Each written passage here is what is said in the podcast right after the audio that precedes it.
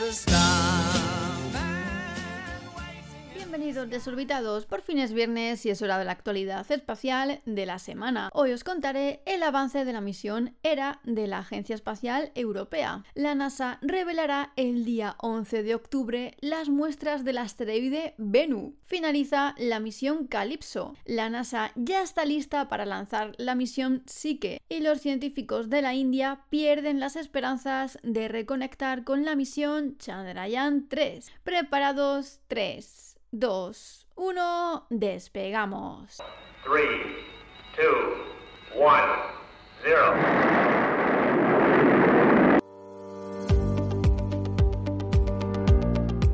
La misionera de la Agencia Espacial Europea para la Defensa Planetaria será lanzada dentro de un año para encontrarse con el sistema de asteroides Didymos y Dimorphos.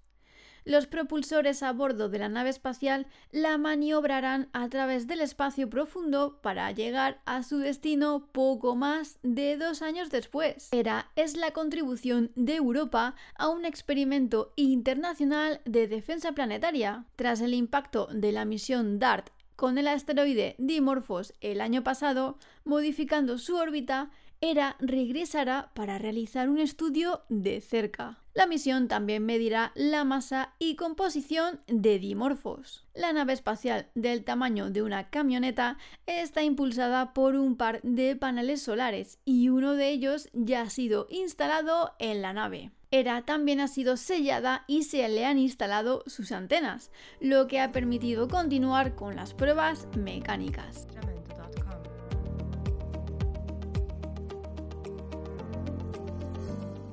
La NASA revelará al mundo el próximo día 11 de octubre el contenido de la sonda OSIRIS-REx, con las muestras traídas a la Tierra del asteroide Bennu. Los científicos de la NASA encontraron polvo negro y escombros en la plataforma del recipiente científico OSIRIS-REx cuando se quitó la tapa inicial. El recipiente de la cápsula de retorno de muestras fue entregado al Centro Espacial Johnson de la NASA en Houston el pasado lunes, después de aterrizar en el desierto de Utah el día anterior. El Centro Espacial Johnson alberga la colección de astromateriales más grande del mundo y los expertos en conservación realizarán el experimento.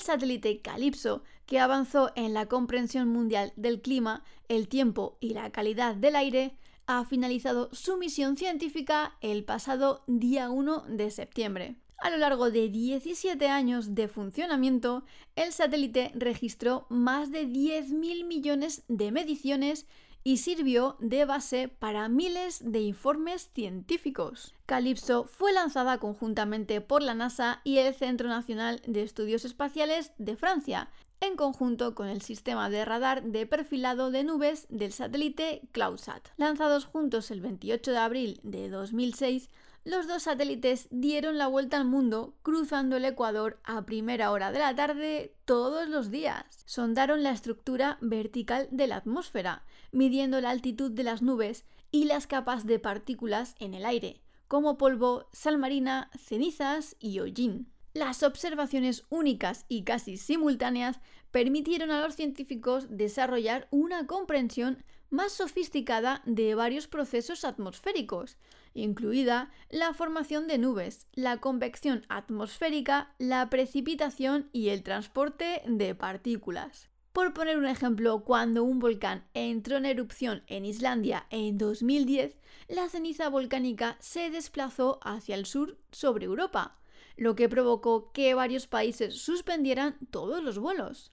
Las observaciones de Calypso permitieron a los científicos emitir advertencias a los pilotos.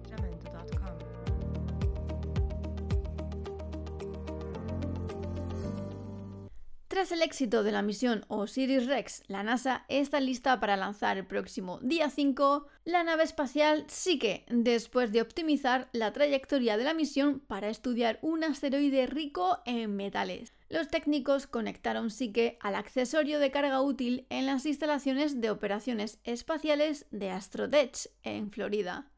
Este hardware permite a Psyche conectarse a la parte superior del cohete una vez que esté seguro dentro de los carenados protectores de carga útil.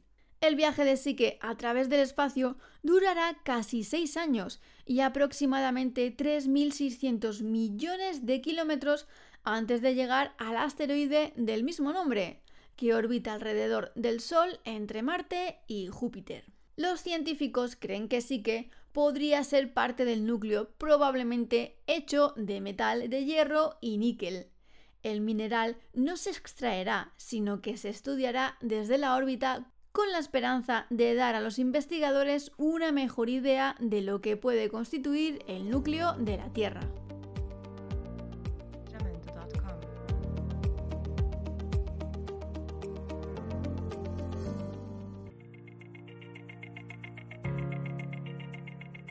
Después de varios intentos sin éxito por restablecer contacto con el módulo de aterrizaje Vikram y el rover Pragyan del programa Chandrayaan 3 de la India, se esperará 14 días más para establecer contacto. El 2 de septiembre, el módulo y el rover fueron puestos en modos de suspensión para hibernar y proteger los componentes eléctricos durante las brutales condiciones de una noche lunar que dura dos semanas y en la que las temperaturas en la Luna bajan a menos 250 grados centígrados. Los científicos de la Agencia Espacial de la India, ISRO, habían dicho que confiaban en que la nave espacial podría sobrevivir a las condiciones extremas y que volvería a despertar alrededor del 22 de septiembre, cuando volvería a estar bañada por la luz del sol y los paneles solares podrían recargar sus baterías. Sin embargo, los científicos de ISRO no han podido establecer contacto con los robots desde entonces y dijeron que las esperanzas de su reactivación se están desvaneciendo. Según los científicos, existe alrededor de un 50% de posibilidades de que los dispositivos puedan soportar temperaturas bajo cero. Y hasta aquí el programa de hoy. Espero que tengáis un fin de semana espectacular y nos vemos por YouTube con más entrevistas y misiones. Hasta la semana que viene, desorbitados.